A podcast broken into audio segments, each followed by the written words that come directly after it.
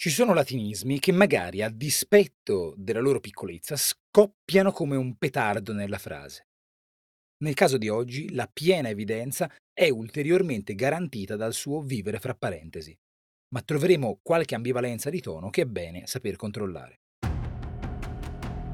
Io sono Giorgio Moretti e questa settimana parliamo di latinismi crudi. Oggi, sic. Il suo significato è semplice, così. E però è affilatissimo.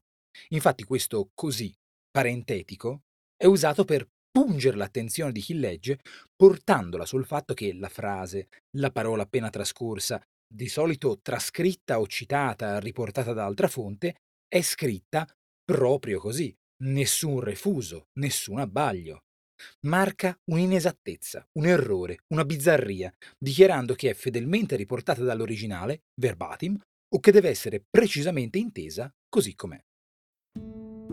È senz'altro uno strumento utile. Se prendo una citazione o riporto brani di una dichiarazione che contiene una svista, un nome scritto male, un luogo comune frusto, un'esagerazione patente, introdurre un sic, fra parentesi, mi permette di non passare per una persona che non sa scrivere quel nome, che si pasce di luoghi comuni, che indulge in iperboli.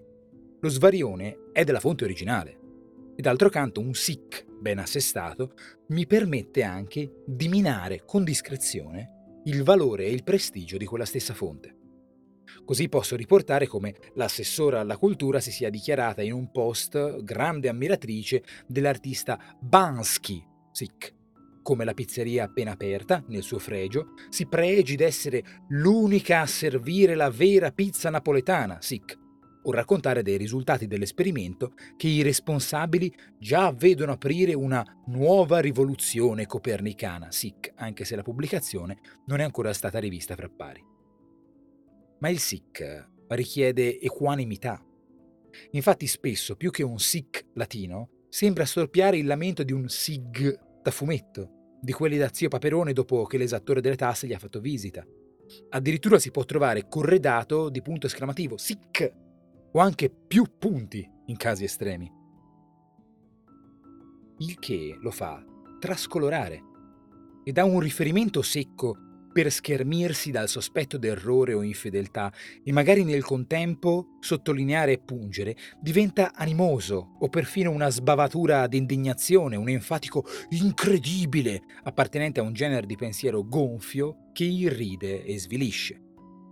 Così riporteremo di come in comune si discuta una nuova imposta, sic, di come nell'assemblea di condominio la mia persona sia stata ingiuriata, sic, del cuoco che ha messo il formaggio sulla ribollita. Sic!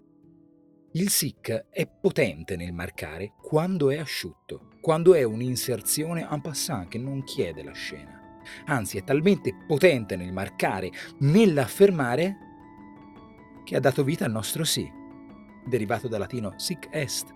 È così.